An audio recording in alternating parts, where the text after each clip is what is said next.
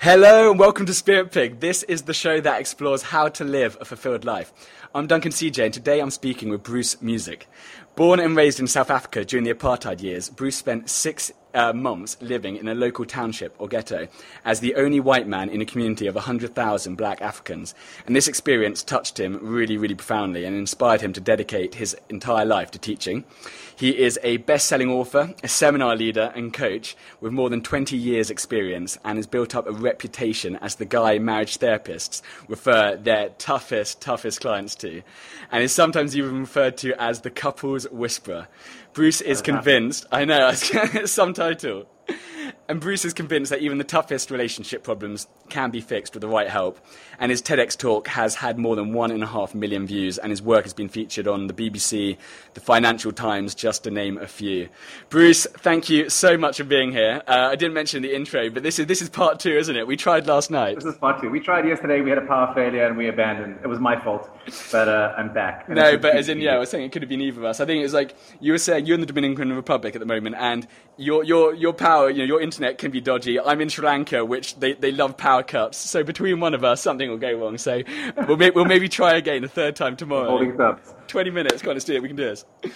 Would you say that most of us are hiding secrets to some degree or presenting a version of ourselves to the world that isn't really, you know, authentically who we are?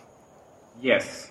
And I don't think it's necessarily a bad thing. I just think it's the way that it is. It's the way that uh, our survival mechanism has uh, evolution has designed us to survive. And let me tell you a little bit of kind of backstory about why this is, because when I'm saying everybody's a liar, I don't mean it with uh, any malice in my tone of voice at all, because I'll be the first to, to raise my hand.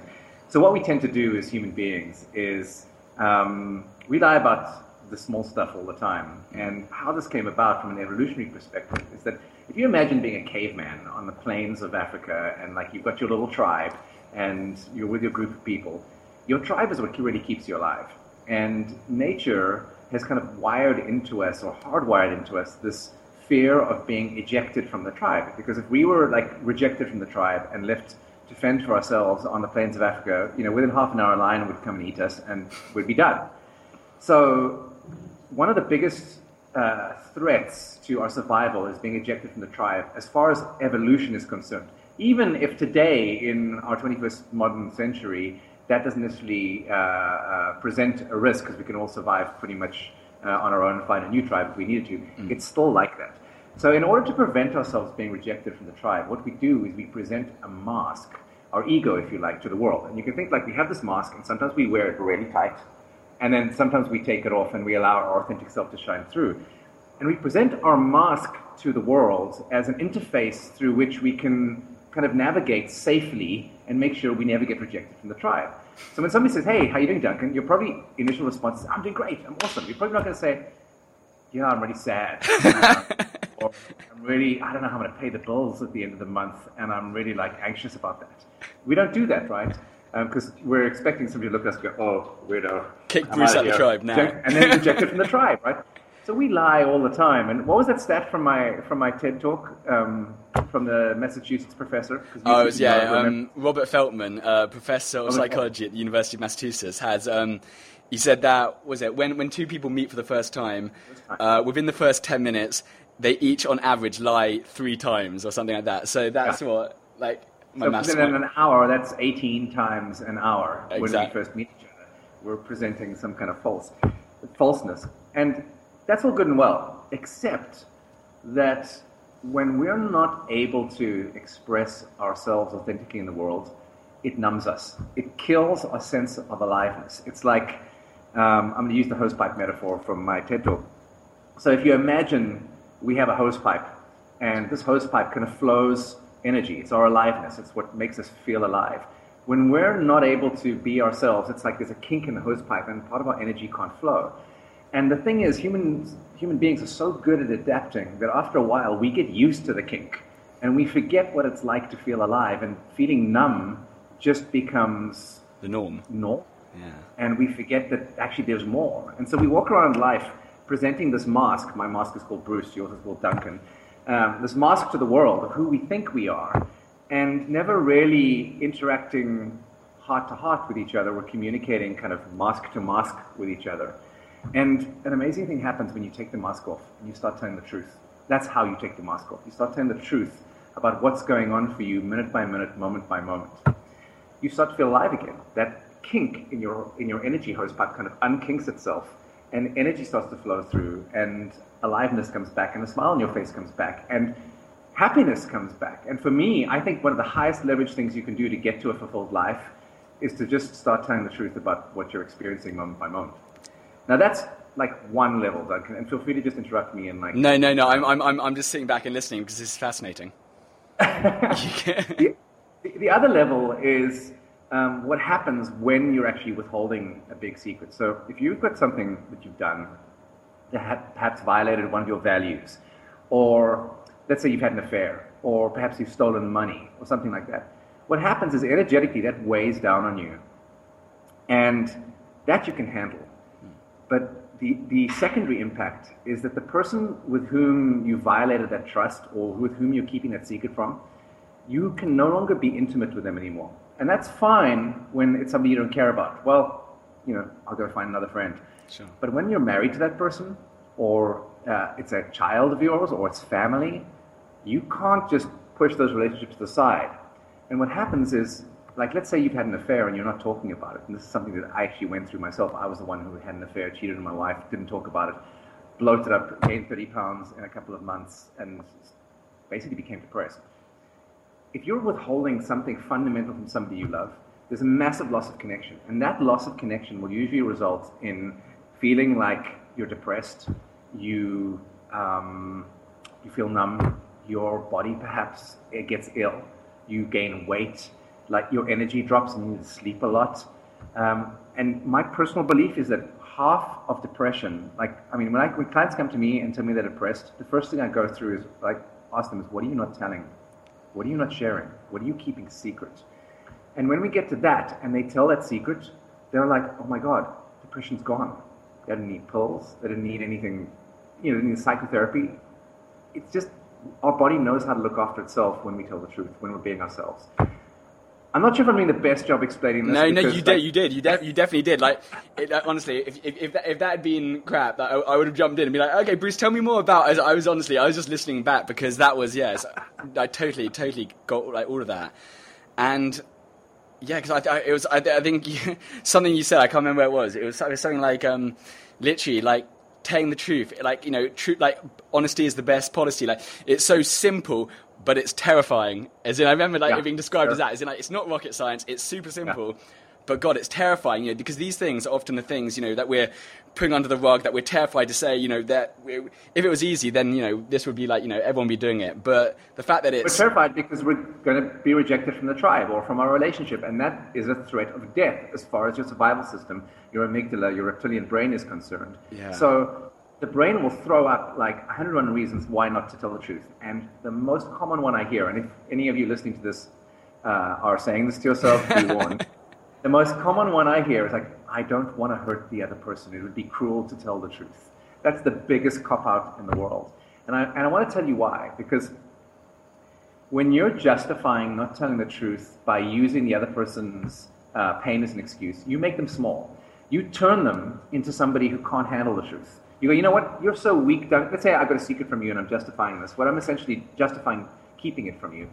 What I'm essentially saying to you, Duncan, is Duncan, you're so small and you're so weak. You can't handle the truth. In fact, you're a pathetic human being. I can handle the secret, and I'm going to keep it for your sake because you're so weak and pathetic. you know? Because the truth hurts, and you don't even know how to handle pain, Duncan. You're such a child. You never even learned how to handle pain. So I'm going to keep it a secret and not tell you to protect you because I'm such a good guy. and that's how we justify like not telling the truth. We turn the other person into this small, pathetic, weak victim who can't handle the truth. And uh, that way we get to keep our secrets and our pain and our depression and our illness and our numbness at the same time. Yeah.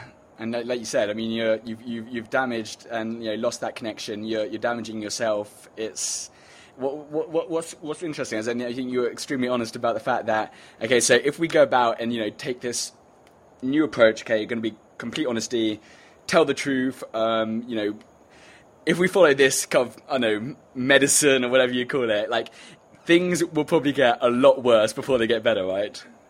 Yeah, yeah, because you've trained people to expect lies from you, and and once people f- know that you've been lied to them, they're going to be hurt and betrayed. But at the same time, if you do it properly, and you really show that you care, and you show that their pain is important to you, you can get through this with actually more integrity. You can come out with them trusting you more for having told the truth, and a closer relationship. Um, it's not easy telling the truth, and I don't recommend just blurting out every truth second by second. That's the second objection I have. Well, you know, should I just tell everything that's on my mind to my partner? What if I like I look at a pretty girl and I start to think about having sex with her? Should I just tell my wife that every time? Because I look at five pretty girls a day. I want to have sex with all of them. You know, no. There's a there's a level of appropriateness, and you know, it takes a level of maturity to understand what's appropriate and the timing that's right to do it with. So when I'm working with people, I, I kind of help them set it up in a way that it, it lands the best. But here's how I, to tell whether or not you should be telling this person your secret. If they found out from somebody else, would they be pissed off with you? If the answer to that question is yes, you want to be telling. That's that's the way the little kind of rule of thumb I use. If, if my partner found out about this from somebody else and knew that, and found out you know my secret, would they be pissed off? And if the answer is yes, I'm telling. them. I like it. Simple. simple. You can't. Yeah, is, and you can't really. That's black or white. You know, you can't really justify that to yourself. It's you. You, you ask yourself that question. You know immediately. Yeah, they'd be pissed. So. So what ended up happening, just to quickly finish, Yeah, wrap up the story, I opened the thread of like, you know, I was cheating on my wife, and I was married for five years, and for the last three years of my marriage, I was cheating on her. Um, when I, I, I bloated up and I got fat, I like I was depressed. I was a motivational speaker at, uh, at the time and standing on stage inspiring people, and I felt like a complete fraud. So I went and told her the truth, and it was brutal. And at the same time, within a week, I felt more alive than I'd ever felt in my life before. In the end, we both decided together, amicably, to get divorced, and it was probably the best thing we could have done. A week later, she found or met the man of her dreams, who she's married to now and has been married to for quite a while. And that was, what, 2002, so that was 13 years ago. And I haven't felt depressed since that day. Of course, I've had my ups and downs, like everyone, all of us do. But I haven't gone to like a bout of depression or like sadness that lasted forever because I'm no longer suffering. I was able to tell the truth about who I am. And then I went and told us, you know, shared a TED talk and told a million and a half people that I cheated on my wife and, uh, you know, used to be a racist. So there's pretty much nothing I'm ashamed of anymore. And living in a space of no shame, I'm able to be, to feel completely fulfilled and happy. I can wake up every day knowing that I like who I am. I don't, I'm not hiding who I am. You like me or you don't, and that's okay. You know? I And it's love been that. the most freeing thing I've ever done. In fact, that for me, Duncan, apart, apart from the credibility and all the side benefits that came from the, the TED Talk, the best thing that ever happened out of that TED Talk was the eradication of all my shame.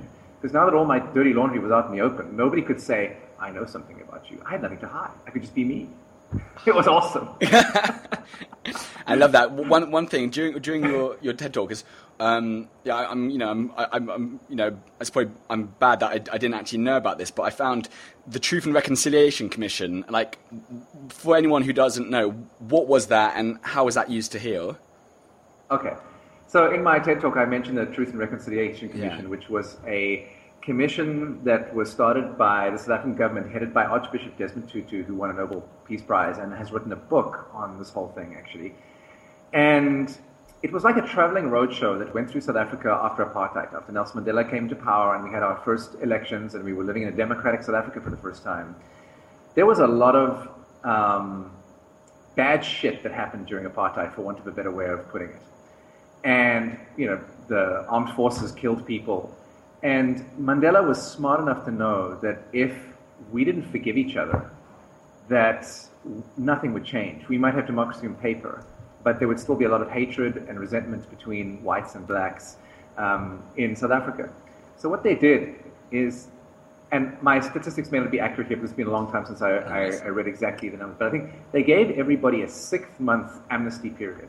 And in, in that six months, if you'd committed a crime that was for political gain, gain, no matter what it was, whether it was murder, theft, you know, extortion, if it was for the benefit of the country, as far as you were concerned, you could come forth, admit your crime, and you would be pardoned. But uh, you would be pardoned on condition that you made amends for whatever it is you had done, whatever it is you had done. So if you had murdered somebody, you would perhaps have to stand in the Truth and Reconciliation Commission and stand trial, and you'd go and you would apologize to the parents of the person you murdered or to the wife of the person that you murdered.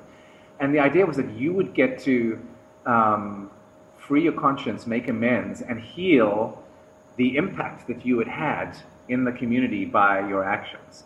And it was controversial. It was like watching the best soap opera you've ever seen in your life. It was moving, touching, and I believe it played a massive role in healing South Africa after our elections in 1994. Yeah. Um, And yeah, it was a pretty smart thing to do and ballsy. Yeah, absolutely. And and what is the that sort of idea like is, is kind of you know this obviously some clear parallels on terms of like how we can all hold these personal truth and reconciliation commissions in our own lives, isn't it? Like like what you're saying Yeah. about your wife, like you know we can actually take those lessons and then all kind of apply them. Exactly. And that's actually, thank you for reminding me and keeping me back on track. That was the whole reason I kind of mentioned that in my TED talk, is that that's what we want to be doing in our whole life, in mm. our own lives, having truth and reconciliation commissions, going to the people that we've hurt, the people that we've wronged, the people that uh, we've lost um, connection with, that we want to have connection with, and, and healing. Yeah. And when you can do that, you have extraordinary relationships. And I believe that our ability to have extraordinary relationships is directly tied into our fulfillment in life. Have you seen, Duncan, have you seen, um, oh man, I forget the guy's name. There's a TED talk that's been doing the rounds recently about uh, drug addiction. Um, Yo- Johan, is it no? They talk, yes, Johan Hari. Yeah, yeah. He's he's actually Yeah, he's actually coming on the show in about a month's time. Oh my God! Please send me an email and remind me because I want to watch that one. Yeah. So, his in his TED talk, if you type into Google like addiction, Johan Hari, I think it's H A R I. Um, he talks about how everything we know about addiction is wrong, and that the fundamental cause of addiction, or the root cause of addiction, is the loss of connection, and that in the absence of something to connect to, we will turn to drugs. Now, my whole world is about connection because I work with couples and help them save their marriages. That's my, my job, it's what I do for a living. And what I'm doing is helping people connect. And what I found is that people in isolation get depressed. And just like the rats in the experiments where they were put in a cage alone and they were given the choice between water and heroin laced water, would go to heroin all the way to connect to the heroin and kill themselves. And then the rats who were kind of given Rat Park, who were they were, they were given this kind of this rat theme park, they were given the same two bottles of water, and none of them killed themselves. Um, they all went for the water uh, without the heroin after a while. Same way human beings, when we're in isolation, we'll connect with whatever we, we can and we destroy our lives. And when in the absence of something to connect to, we end up being depressed. And I think connection comes really easily when you're authentic and you're able to tell the truth. When you can tell the truth about who you are, people want to be with you because they feel like they can trust you. They feel like um, what they see is what they get. And people inherently respect that and feel comfortable and safe around people who speak their truth unashamedly.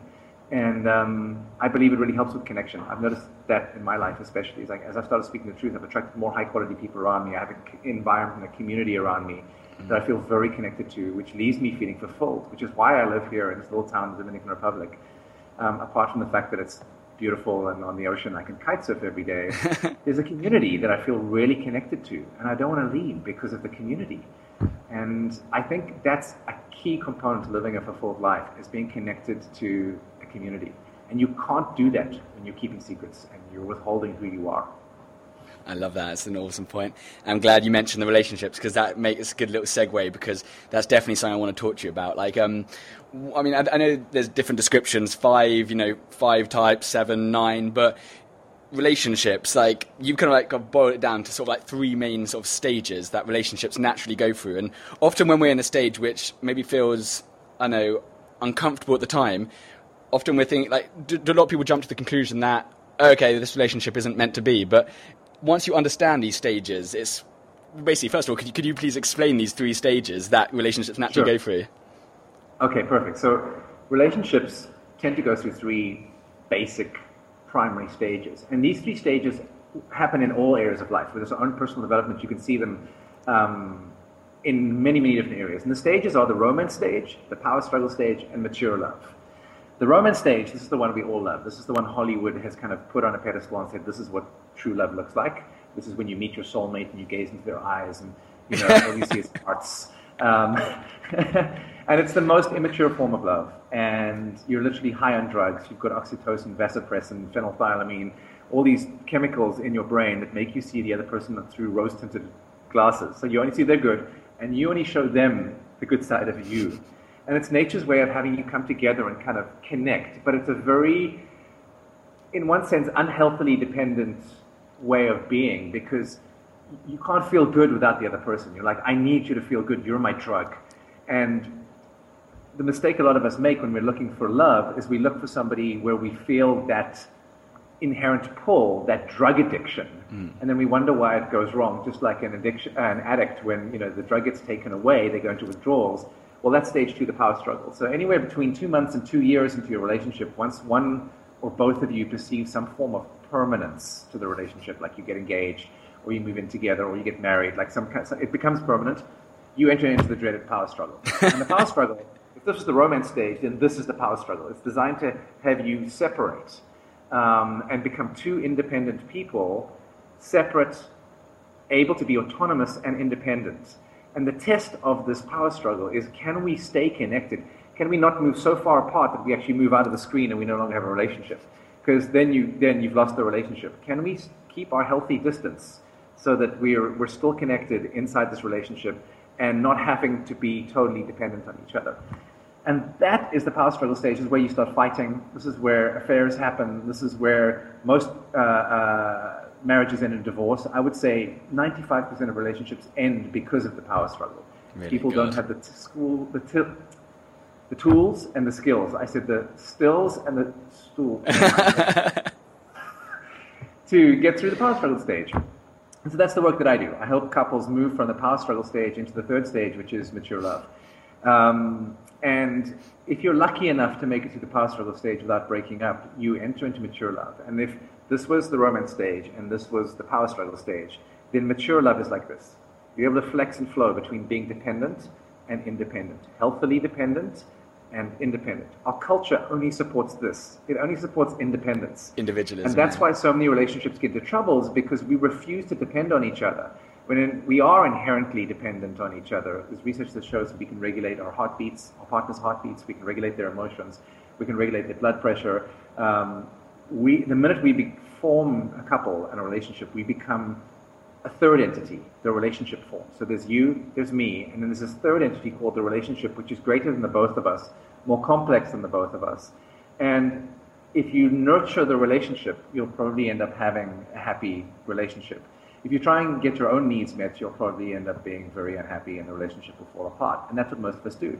In the power struggle, we fight to get our needs met, mm. and our partner doesn't meet our needs, and the relationship falls apart. So, what I help couples is I help them go from here to the flex flow interdependent stage. And you could think of these three stages as moving from dependent to independent to interdependent. So, it's about we. Um, yeah, to a we, to becoming a team. Yeah. And that's essentially the whole point of having a relationship is to become a team because the team is far more powerful than each of you are individually. If you become a great team, you can do more, and there's been research that shows that couples who are healthily interdependent are more autonomous in the world, make more money, report higher levels of satisfaction, fulfillment, get sick less. Um, so, like, these are all extraordinary things just from having a happy relationship. If you're in an unhappy relationship, you're going to get sick more. You're probably your job's going to suffer. Um, you're going to get depressed. I mean, it's it's it's pretty severe the impact of being stuck in the power struggle stage. It's not a happy time. Yeah. So those are three stages. And one thing that was fascinating was I was listening to a couple of other like interviews and podcasts that you you, you did, and and um, one thing which I mean another thing which I, would I'd never heard of before was um, about attachment archetypes. That was that was, and it's hearing you describe and understanding them. How what are attachment archetypes, and how sort of does understanding them completely transform our relationships? I think I think what you, one of the things you said is that you know if you'd known about this years ago, I mean like all your relationships from then onwards would have been completely different. You know, completely different. Yeah. So this is probably like the two most important distinctions I ever discovered about relationships. One was the three stages because they made me understand where I am Mm. in my relationship. And for the first time I was like, okay, I'm normal. It's not that I, I don't know how to do relationships. It's that I've always just got stuck in a power struggle and never knew how to get to the mature love. Yeah. The second distinction was these attachment archetypes. So there's a huge body of research for the last 25 years, pioneered by a guy called John Bowlby, called attachment theory. And attachment theory initially started out as studying the bond between a mother and a child, determining how that bond affected their psychological makeup as they grew up into adults. It later developed into studying the bond between um, adult uh, relationships between husbands and wives. And what they discovered is that there are depending on which model you and which research you read, anywhere from four to seven attachment archetypes. I'm just going to keep this simple and talk about um, three because Okay. the fourth one is is such a small percentage of the population. These are the three primary ones that the 98% of the population will generally fall into and relate to. The first is secure. 50% of the population are secure. And what that means is in a romantic relationship, they're securely connected. They're able to depend on their partner. They're able to ask for support and be dependent. Not in a codependent, unhealthy, needy way, but in like, honey, I'm feeling really sick. Please will you help me kind of way. Or, hmm. honey, my father just died. I need a shoulder. Will you just like hold me hmm. for an hour while I cry my eyes out? Or, honey, I just lost my job. Can you help pay the bills for the next month until I find another one? Like healthily depending Yeah. teammate kind of way. These are secure people. They're not afraid to ask for help. They're not afraid to be vulnerable. They're not afraid to admit their weaknesses. And they get on in relationships just fine. They make it through the power struggle without too much of a fuss. You know, three, four months, and they're probably through it. They figure it out on their own. They never end up in my in my office, um, you know, or doing any of my online programs because they figure out their own relationship problems and they end up happy. And they often are not single for too long because they get snapped up by the next secure person and they go off to have, you know, long 15, 20, lifetime long relationships because they figure shit out. On the other hand, you've got two insecure archetypes. And these make up the other 20, the other 50% of the population. I think about 25% is what they call avoidant. And I call these people turtles because when they feel anxious or insecure in their relationship, they hide in their shell like a turtle and they disappear. Um, they go numb, they shut down emotionally, and they retreat and withdraw, and they need lots of space because secretly they're terrified of being rejected or being engulfed by their partner. And what happens is, as they retreat, they're no longer present in the relationship, and their partner gets terrified. And their partner is usually the other uh, attachment style, which is what the attachment theorists call anxious attachment, what I call the hailstorm. Hailstorm, yes. Kind of end up being like a hailstorm. They're like they're ha- like a thunderstorm hailing down on their partner all the time. Criticism. They can be demanding. They can be needy. They can be. Um, they can try and make their partner jealous. They can be manipulative. They often threaten the relationship, or they uh, they keep score. Um, I mean, they do a whole lot of behaviors that are known as attachment. I'm sorry, that are known as protest behaviors.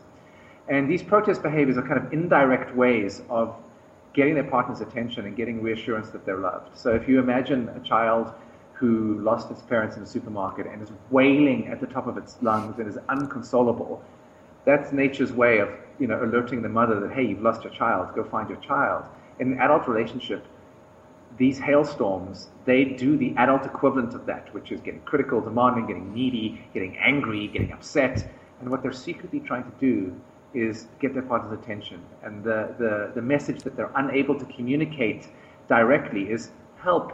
I'm terrified you're going to abandon me. I'm scared. Please help me. Don't leave me. Come back. And of course, their turtle partner retreats into their shell, which makes the hailstorm partner even more terrified, which makes them protest and more critical and more hailstorms, which makes the turtle partner more terrified, which makes the turtle retreat even further into their shell and go even more numb. And round and round this couple goes. And this is 99% of the couples that I work with fall into this dynamic. Um, and so about 23% of the population are hailstorms, which leaves the last 2%, which is what is known in the attachment literature as fearful avoidant. And they're a combination of hailstorm and uh, turtle. They're very rare. They tend to come from chaotic backgrounds with alcoholic parents and some form of chaos in their childhood. And they struggle the most in relationships. So I find a lot of them coming to me in my programs as well. Um, That one was? That one was that was the combo. It's one person with both Hailstorm and Turtle attributes. tendencies. Yes, Gotcha. exactly. They use both strategies, and they're known as fearful avoid- avoidance. That's their kind of um, uh, technical term for that type. And they're the last two percent. So you've got fifty percent of the population who's secure, about twenty-five percent who uh, a turtle, twenty-three percent who's a hailstorm, and two percent who's kind of like a combination of turtle and hailstorm. And if you want to hear, learn more about these, there's some free videos at loveatfirstfight.com um, my website, and you can just go watch the videos. I go into more detail about it. There's a little test there where you can find out are you a hailstorm or a turtle. Um, So in, it's so interesting because you're hearing that, and you, fascinating. you suddenly when are you're hearing that, I was suddenly like, "Shit, am I a bit of that one?" Oh wait, oh actually, wait, that sounded a bit familiar. And you, which one do you're, relate to the most, Duncan? I'm a hailstorm. you're a hailstorm. Um, it was weird because when I was hearing you, I, I feel like I've got little bits. I, I wouldn't say I was an out and out hailstorm. I wouldn't say I was an out and out turtle, but I can I can hear tiny little bit attributes. But then I also feel like I've, I've got, I'm generally quite secure, but then little. Um, Generally secure, but then I'd say like bursts of hailstorm or turtle. I can I can kind of resonate in individual situations. Maybe we're in different dynamics, like times when Here's I the might. interesting thing about it. Um, just to kind of to put it in context for you, uh, Duncan. These traits won't show up when you're single, Okay. and they won't show up when you feel safe and secure in your relationship. Ah shit. They okay. only show up when you feel threatened with the security of your relationship Yeah. with your partner. So if you start to feel afraid that your partner's going to abandon you and you're a hailstorm, that's when it's going to show up and you're going to go batshit crazy. When you're, if you're a turtle and you start to feel like you're being criticized by the one person you count on to have your back, your partner, the one person you never want to leave you, your partner, you're going to retreat into your shell and disappear and you'll be gone. Bye bye. You maybe need two or three days to come back, you know, before you'll be able to be present. So that's the, this thing. Like you, you might look at your life and go, "Yeah, well, generally I'm totally secure. The way you tell is you look at like what happens when my relationships aren't working. Yeah, maybe a bit, maybe a bit of turtle actually. Then will- will sh- you're a bit of a turtle. Okay. sorry. maybe yeah, as in because yeah, gen- generally complete present, but then I guess it's almost maybe like a uh, yeah. Actually, no, that does sound about right because yeah, it's normally good, and then maybe the wall comes up a bit, and then suddenly like oh shit, like. I'm not coming back for two or three days, and then it's like slowly, Exactly. slowly. It's in no, you, the wall goes up, so no one can hurt you, but then at the same time you, you're making yourself more numb, and then nothing can. You, you don't you lose that sort of connection. So you're not getting hurt, but you're not also feeling. Yeah, shit. I think I'm a turtle, aren't I? That, that's part of your culture. You know, part of the English masculine culture, the English male culture is archetypically turtle. You know, if you want to look at the, the poster boy for the turtle archetype, it's James Bond. It's the English like hero, James Bond. He never can hold down a relationship. He shuts down his feelings. He compartmentalizes all his pain, and he is the hero. So in one sense, the turtle has become the icon of the successful man in our uh, culture, which is what has screwed up so many relationships. Is men don't want to be vulnerable because they don't want to be seen as weak. They're like, I'm going to be the strong James Bond turtle, and their women are like, Do you not have feelings? Like, oh my god, like, are you a robot? And the men are like, Feelings? What feelings? You know, That's so it's God, Stiff upper lip, sir. It's so Yeah. inter- it's so interesting hearing this because yeah, it's in like I'm I'm I'm pretty um I, I, I don't easily let my wall down at all, and the wall's often up. But then w- once once it's down, then I'm completely completely um uh completely there in terms of total connection. As in like then will like be completely vulnerable, like you know. But then but then if if the wall suddenly goes up, then it's really hard to get it back down, or it rarely comes down. But when it does, then I'm completely there, connected. But I don't just let it down for anyone. It it, it takes I think quite a long time to get that wall down to let somebody in. act of you saying, I don't usually let my walls down easily, is you letting your walls down and being vulnerable. That's you going, you know, a turtle would never have said that if you were in turtle mode. And for those of you who turtles out there, you know, Duncan's just actually given you a secret trick. The way you actually get beyond your turtle tendencies and stay present instead of running away is admitting you want to run away. That's the first step. If you can own, I want to run away, and say that out loud, I want to run away, but I'm going to stay present now, the desire to run away like minimizes by 50%. You've already like taken half of your desire to run away away just by saying it and owning it out loud. It's powerful. Bruce, I, I, could, I, I, I, could, I could talk to you all day long. We're going to hit some speed round questions to finish up. You, you touched on this earlier, but what does a fulfilled life mean to you? You know, you, you told me you were going to ask me this question at the end of the thing, so I did some thinking about it. 'cause I didn't want to just throw out the first thing that came to my head because I was like, this is an important question. Like, what is a fulfilled life? And I decided that for me, a fulfilled life is a life where I can wake up every day and contribute in a meaningful way, a meaningful way to me. So the way that I feel fulfilled is I wake up every day and help people save their marriages and save their relationships. And that's meaningful to me because I've destroyed so many of my own relationships and I know the pain of heartbreak so intimately that like if I can help somebody or a couple avoid that, that makes me feel like my whole existence is worthwhile. And uh, so I think that's what it is: finding your thing, your meaning, and being able to con- use it to contribute and make a difference. That's awesome. What is one thing all our listeners can do today that will have a massive positive effect on their lives? Okay, so tell the truth. If you're holding something big that you know you should have told the truth about, just go and do it. That is probably what's going to give you the highest leverage results in terms of feeling alive and fulfilled straight away. It's going to be scary. Things may get worse before they get better. Go watch my uh, uh, TEDx talk on this because it'll give you a few more hints. But I think that's probably the the highest leverage thing you can do is just be who you are unashamedly. Um, yeah. I love it. And which book would you say has had the biggest positive impact on your life? I can't answer that question without giving you these five. So I, I wrote like five down. So in terms of the context of everything we've been talking about, yeah. Um, couple of books. One is called Love Sense by Dr. Sue Johnson. Um, she's a researcher, and this book basically outlines in layman's terms all the latest scientific research about love and romantic relationships, and turns everything we know about love on its head and starts to make sense of love for the first time. So, you know, the whole idea that independence is a healthy trait, she throws that out the window and goes, if you know, if you pride yourself on being independent, you're going to suck in relationships. The healthiest trait is interdependence. Um, and she kind of like, it's a really good, easy read. Read that book. Another one is a book called Attached, which is, explains attachment theory in layman's terms, talks about hailstorms and turtles.